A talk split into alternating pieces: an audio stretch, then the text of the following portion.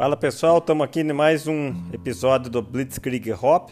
E esse sexto episódio é continuação do episódio número 5, onde eu começo contando um pouco sobre a, o início da história da cerveja Bock na cidade de Einbeck, na Alemanha, e depois uh, continuo falando sobre a vinda da cerveja de Einbeck para a cidade de Munique. E daí sim ela se transformando num grande centro cervejeiro. Uh, fala um pouco sobre a história daquele período, Liga Hanseática, um pouco da reforma e contra-reforma. E hoje eu vou falar como surgiu o nome da, da, da cerveja Bock, do estilo Bock Beer. Falar um pouco das variedades de Bock que a gente tem no mercado e focando um pouco mais na Doppelbock, como que surgiu esse estilo, daí sim já na cidade de Munique, que é o surgimento da Doppelbock. Então é isso aí, espero que vocês gostem desse episódio.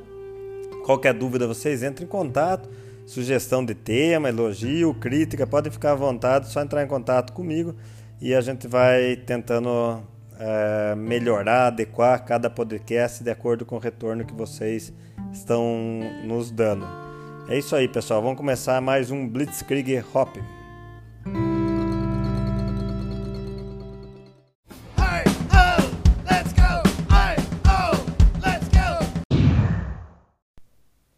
Vale lembrar que a palavra Bock em alemão significa bode. Então, as lendas, ou o que não é lenda, o que é verdadeiro, sobre o nome, maioria das vezes gira em torno desse animal, do bode. Muitos rótulos de Bock Beer, de Doppelbock, têm ilustrado o símbolo do bode no, nesses rótulos. Uh, eu vou citar aqui algumas lendas, não dá para comprovar o que, que, é verdadeiro ou não. Uh, vamos começar com o mais óbvio, né? Uh, cerveja antigamente da Bock Beer, ela, o que né, antes ela chama Bock, esse tipo de cerveja, ela era produzida durante os, o mês onde reinava o signo de, signo de Capricórnio, onde o símbolo é um bode, um boque. É, outra lenda que tem é que é uma contração da palavra bokmed, que significa suave, é, macio, aveludado no dialeto é, da Alemanha, né? é uma palavra antiga alemã. É, e daí eles se referem como fosse a, a suavidade, mas a técnica da cerveja, né? O que a gente chama hoje de drinkability, né?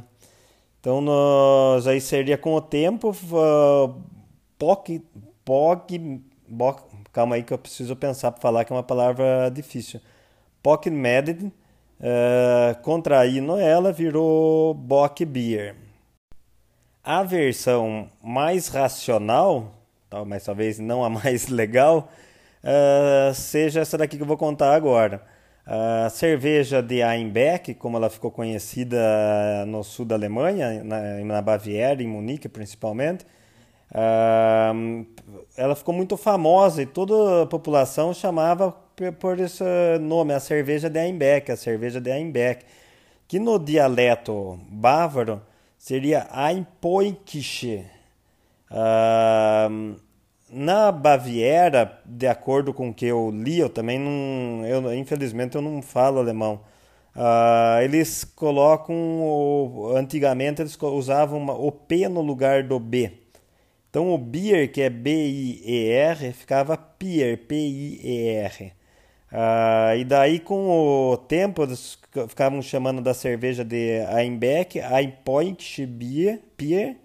Uh, eles fizeram a contração para Poikshipir e depois só Poikpir.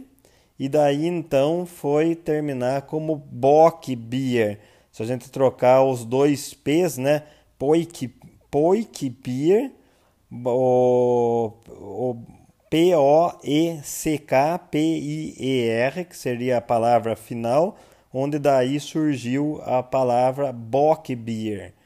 Ah, essa daí talvez seja a versão mais possível assim de ter ocorrido, mas não a versão mais legal. a versão mais legal é a que eu vou contar agora, que verdadeiro ou não, é que se alguém pergunta para mim da onde surgiu o nome Bock Beer, eu vou contar essa próxima versão, independente se é um fato ou uma lenda, que ninguém sabe também provar se é fato ou lenda. Eu explico durante o caos. O duque Christoph da Baviera ele estava meio de saco cheio de um nobre da cidade de Brunswick, no norte da Alemanha, uh, que ficava tirando sarro da cerveja da Baviera. E o cara ficava sempre com gracinha com a cerveja da Baviera, tirando sarro, falando que não era tão boa do que a de Brunswick, que não tinha o teor alcoólico dele tinha, tal, tal, tal, tal, até que um dia o Duque Christoph da Baviera uh, desafiou o nobre de Brunswick. Eles iriam sentar numa mesa, o bávaro tomaria a cerveja de Brunswick e o cidadão do norte, o nobre lá da, do reino do norte de Brunswick, tomaria a cerveja do Duque Christoph da Baviera. E no final, quem ficasse de pé uh, apoiado em apenas um pé, seria o vencedor da batalha. Então, do, no castelo da Baviera, o, foi tudo preparado, banda marcial, as moças da cidade foram em peso para assistir essa batalha. E daí eles sentaram na mesa e começaram a beber mais, cada um da sua da cerveja trocada do outro, né? E depois de uma hora e meia, uh, eles foram se levantar para ver quem que ia conseguir ficar de pé, né? Eis que uma pessoa abre o portão sem querer, um portão ali do reino, e entra um bode de estimação correndo, e bem na hora que o nobre de Brunswick está tentando ficar apoiado sobre um pé, o bode atropela ele, o cara cai três vezes no chão, cai, levanta, cai, levanta e começa a gritar falando que não é a cerveja que derrubou ele, que foi o bode, o boque que derrubou ele, foi o boque, foi o boque, foi o boque. E o Duque Christopher dando gargalhadas, ele fala: não foi o bode que uh, foi o boque que derrubou você, fui eu que fabriquei ele, foi a minha cerveja, né? E eis que o Duque Cristo foi declarado como vencedor e a cerveja bávara sai como vencedora. Se esse fato ocorreu ou não, não vai dar para a gente saber. O que tem documentado é que a filha do Duque realmente casou com um nobre de Brunswick. Então, uh, esse contato do Duque da Baviera com o nobre de, nobre de Brunswick houve, e esse casamento foi no castelo na Baviera. Então, uma parte da suposta lenda ou não ocorreu. Uh, não dá para saber se toda essa história realmente aconteceu, né? Ou se ela é só mais um mito de vários mitos que tem de de brincadeira que o norte e o sul da Alemanha fazem entre si, o norte protestante e o sul católico, o norte naquela época cerveja clara e o sul cerveja escura, cerveja marrom, né? Independente de qualquer coisa, uh, o nome Bock Beer foi surgir em Munique. A, a cerveja de Einbeck uh, com toda a sua qualidade, sua, seus pontos positivos, uh, era, ela era apenas a cerveja de Einbeck, em Einbeck. Quando ela chegou em Munique, que daí sim ela foi se transformar na Bock Beer que a gente conhece hoje. Tanto pelo nome, como naquela época, as cervejas da cidade de Munique, as cervejas da Baviera em geral, elas eram marrom e não clara como a do norte. Então, as características sensoriais da Bock Beer e o nome Bock Beer foram se acentuar em Munique e não na onde surgiu esse estilo que foi na cidade de Einbeck. Mas a história é legal do bode entrando e derrubando o nobre, né? Da... Ele ainda tentou ficar de pé três vezes, não conseguiu. Talvez não foi mesmo o Bock que derrubou ele, sim o teor alcoólico da cerveja do mestre cervejeiro Duque Christoph da Baviera. Uh, é isso aí, pessoal.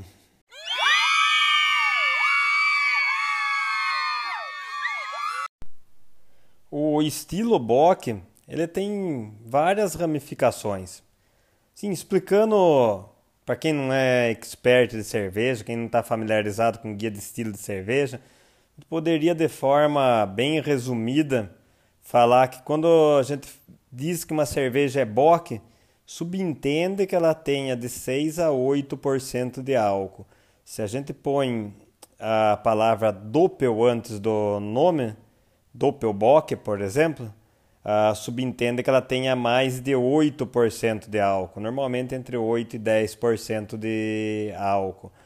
Uh, de novo, comparando grosseiramente, a Bock seria, a Bock tradicional seria uma Dunkel com mais é, corpo, mais álcool, uma Dunkel mais entroncadona, mais bombada.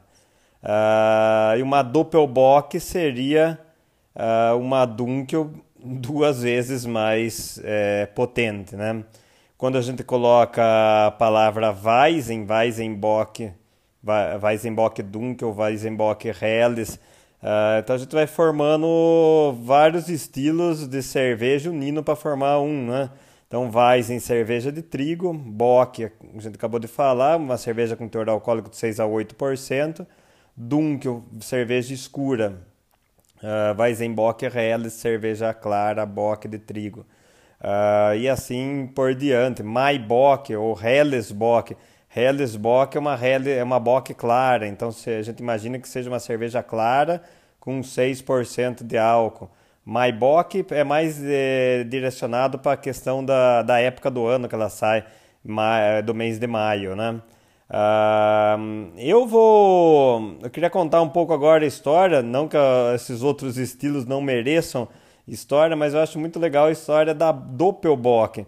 E ela é pouco falada, da, da como que surgiu a Doppelbock. Uh, Maibock, normalmente a gente sempre está contando a história dela, uh, que é a Bock do mês de maio, que normalmente eles usam para é, homenagear o trabalhador de cada vila da Baviera.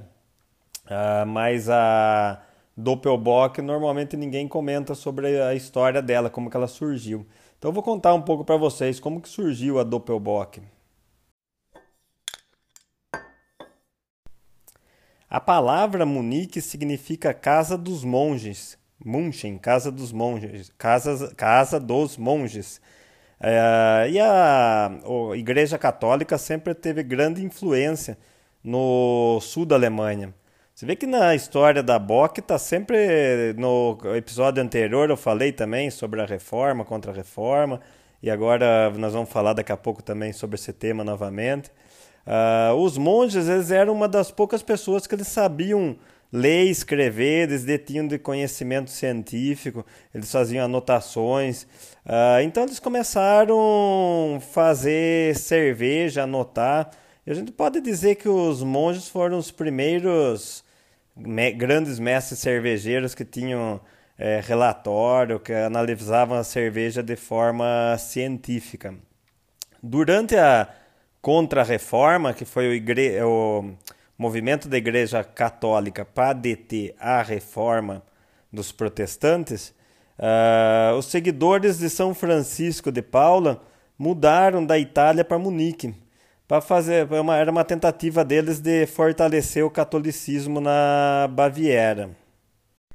Esses religiosos que eram os seguidores de São Francisco de Paula, eles tinham dois períodos no ano longo que eles faziam jejum e não era permitida a ingestão de alimento sólido, mas é, líquido, inclusive cerveja, era poderia ser consumido. Uh, que esses dois períodos do ano era a quaresma, os 40 dias antes da Páscoa, quando acaba o carnaval, né, quarta-feira de cinza até a Páscoa, e o advento, que são as quatro semanas antes do, do Natal. Uh, eu gosto da história da Igreja Católica, da, principalmente essa relação com a cerveja, mas eu não sou religioso, então pode ser que quando eu falo alguma coisa relacionada à, à religião eu cometa alguma gafe, alguma coisa, até porque eu estou traduzindo sempre essas coisas que eu leio em livro escrito em inglês, então pode ser que tenha algum erro de palavra, alguma coisa assim.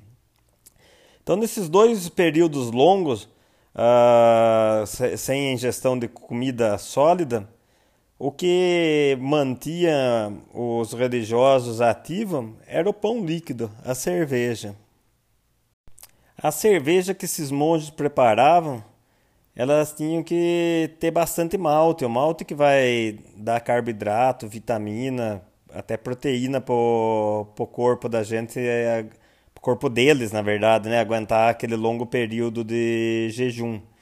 E daí eles adicionavam muito mais malte na fórmula da cerveja que eles estavam tradicionalmente acostumados a produzir. E com isso a cerveja ficava bem mais nutritiva. Uh, agora falando um pouco de técnica cervejeira, o extrato inicial da Doppelbock daquela época não mudou muito até hoje. É em torno de 18, 18 graus plato. É, isso aí eu sei que quem não está acostumado com essa linguagem técnica cervejeira vai ficar meio perdido agora. Mas uh, é o extrato, a quantidade de carboidrato dissolvido no mosto antes da, da, de ocorrer a fermentação que eu estou comentando. Então, o extrato daquela época continua sendo mais ou menos o extrato que a gente faz uma Doppelbock hoje. 12, é, 18, 18,5, 19, plato no máximo. Uh, porém, o extrato residual, que é aquela quantidade de carboidrato que sobra na cerveja depois da fermentação, isso sim mudou muito. Naquela época a cerveja terminava com um teor alcoólico de 4,5, 5 no máximo, ou seja, com extrato residual muito alto, e isso ia fazer com que fosse realmente o pão líquido que eles estivessem bebendo essa cerveja, né? Hoje a gente já tem uma atenuação bem maior, a atenuação, o fermento, entre aspas, come esse carboidrato para produzir o álcool. Então a cerveja, a Doppelbock hoje tem muito mais álcool do que tinha naquela época. Hoje uma Doppelbock tem 8, 8,5, 9, como eu falei anteriormente. Ah, então o propósito da Doppelbock é interessante, ao longo da história ela sai como uma necessidade para manter esses monges vivos sem alimento sólido, para uma, vamos falar assim, uma luxúria. então não sei se tá, luxúria está entre os pecados capitais, mas pode ser que essa cerveja é, sagrada para os monges daquela época, hoje ela se tornou um pecado capital por causa que ela é, tem bastante, muito mais álcool do que naquela época. A gente não usa ela para se alimentar, mas sim para se divertir. Pode ser que algum de vocês já estejam desconfiando desses, de quem que são essas pessoas que nós estamos falando, esses seguidores da São Francisco de Paula, né? Para quem já conhece um pouco mais a história da cerveja, já deve estar relacionando esse nome. Sim, esses é, seguidores, desses religiosos, seguidores de São Francisco de Paula, eles é, se tornaram a cervejaria paulana, e essa cerveja que eu acabei de mencionar, que eles faziam mais potente para tomar ao longo do período de jejum da quaresma e da vida de vento se tornou a Paulana Salvator, que é uma Doppelbock tradicionalíssima, da, é o emblema, a primeira Doppelbock a existir, né? Uh, rapidamente a Salvator se espalhou em Munique, todo mundo comentava dela, dessa cerveja forte que os monges bebiam, e ela tornou um sucesso muito grande. Então a Paulaner fazia essa Doppelbock, enquanto a HB, a Hofbrau, ela fazia a Bock tradicional. Ah, com isso, com o sucesso estrondoso que a Paulana teve com a Salvator, ah, outras cervejarias começaram a é, copiar esse estilo, ou homenagear, vamos falar assim, homenagear a Paulana replicando esse estilo. Uh, e foi assim que surgiu o estilo Doppelbock em Munique. Essa terminação Ator uh, virou também tradicional. As outras Doppelbock, quando iam uh, surgindo, elas iam utilizando esse final Ator também, algumas para homenagear essa grande cerveja uh, feita pela Paulana, Salvator, uh, outras apenas para tentar surfar na onda e alguém linkar o mesmo final da, da do nome da cerveja a, essa cerveja famosa. Uh, então a Paulana Salvato foi a primeira Doppelbock a existir no mundo, feita por esses monges é, seguidores do São Francisco de Paula na cervejaria Paulana, aqui em Munique. Ainda essa cervejaria está funcionando até hoje, claro, ela é hoje é uma cervejaria privada, não tem mais nada a ver com igreja, né? Uh, mas é uma história muito bonita da, dessa, do estilo do Palbock e da, e da, da cervejaria paulana também. Tem um, um caos que os bávaros contam que eu acho muito engraçado. Uh, o teste de qualidade de uma Doppelbock. Uh, você senta num beer garden, e, vestindo, claro, você não vai sentar no beer garden vestindo uma roupa normal, né? Uh, você vai sentar sempre num beer garden vestindo um leather rose. Para quem não conhece, aquela bermuda de couro que os bávaros usam. Uh, se senta vestindo uma Lederhose num Biergarten, uh, joga um pouco da Doppelbock no banco onde você vai sentar, senta em cima desse líquido e fica tomando um, dois, três mas de Doppelbock. Na hora que você vai levantar, se a Lederhose ficar grudada no banco e o banco levantar junto com você, é porque a Doppelbock foi bem feita. É claro que isso é uma lenda, mas muito legal, né?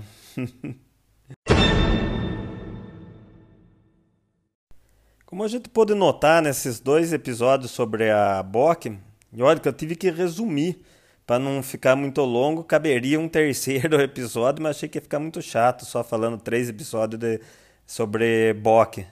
Uh, como a gente pôde notar, a Bock ela surgiu em Einbeck, é, sem chamar Bock ainda, mas sem dúvida nenhuma a região, a cidade que teve um papel fundamental para esse estilo foi Munique. Munique deu o nome de Bock, Munique criou Doppelbock, a Baviera é, popularizou as outras vertentes de Bock, como Maibock, é, Weizenbock. Então, sem dúvida nenhuma, Munique e a Baviera é, eles foram fundamentais para tornar o Bock e suas vertentes como um dos estilos mais celebrados e esperados ao longo do ano por vários consumidores de cerveja.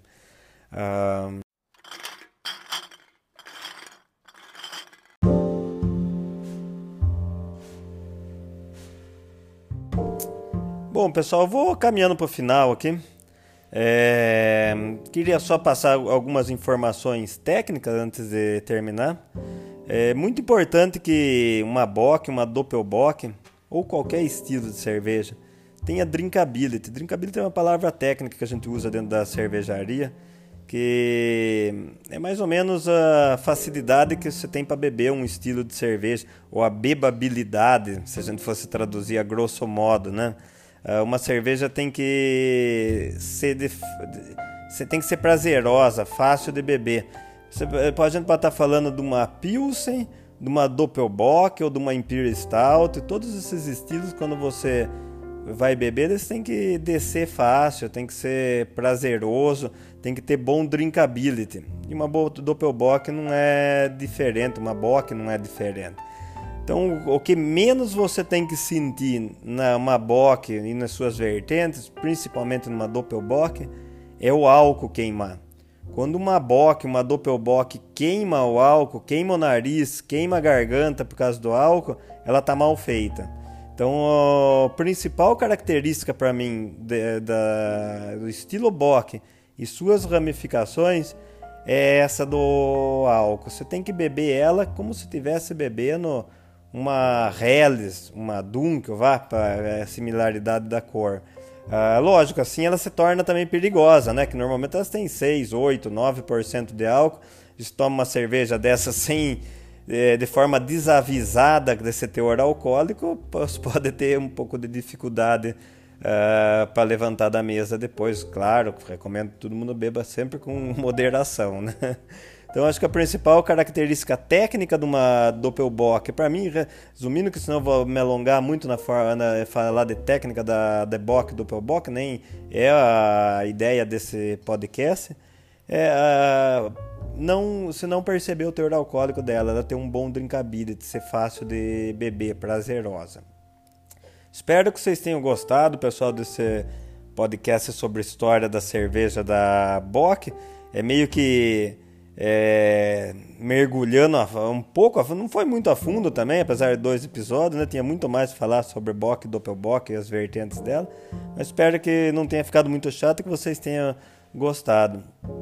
Estamos aí, uh, tô gravando esse podcast no final de junho de 2020. Uh, ah, era para ser nosso inverno, tá calor, um clima agradável, mas uh, é o momento das cervejarias lançarem suas box, doppelbox e todas as outras é, vertentes da, da, da, da. Uh, ajuda a compartilhar o podcast Blitzkrieg Hop.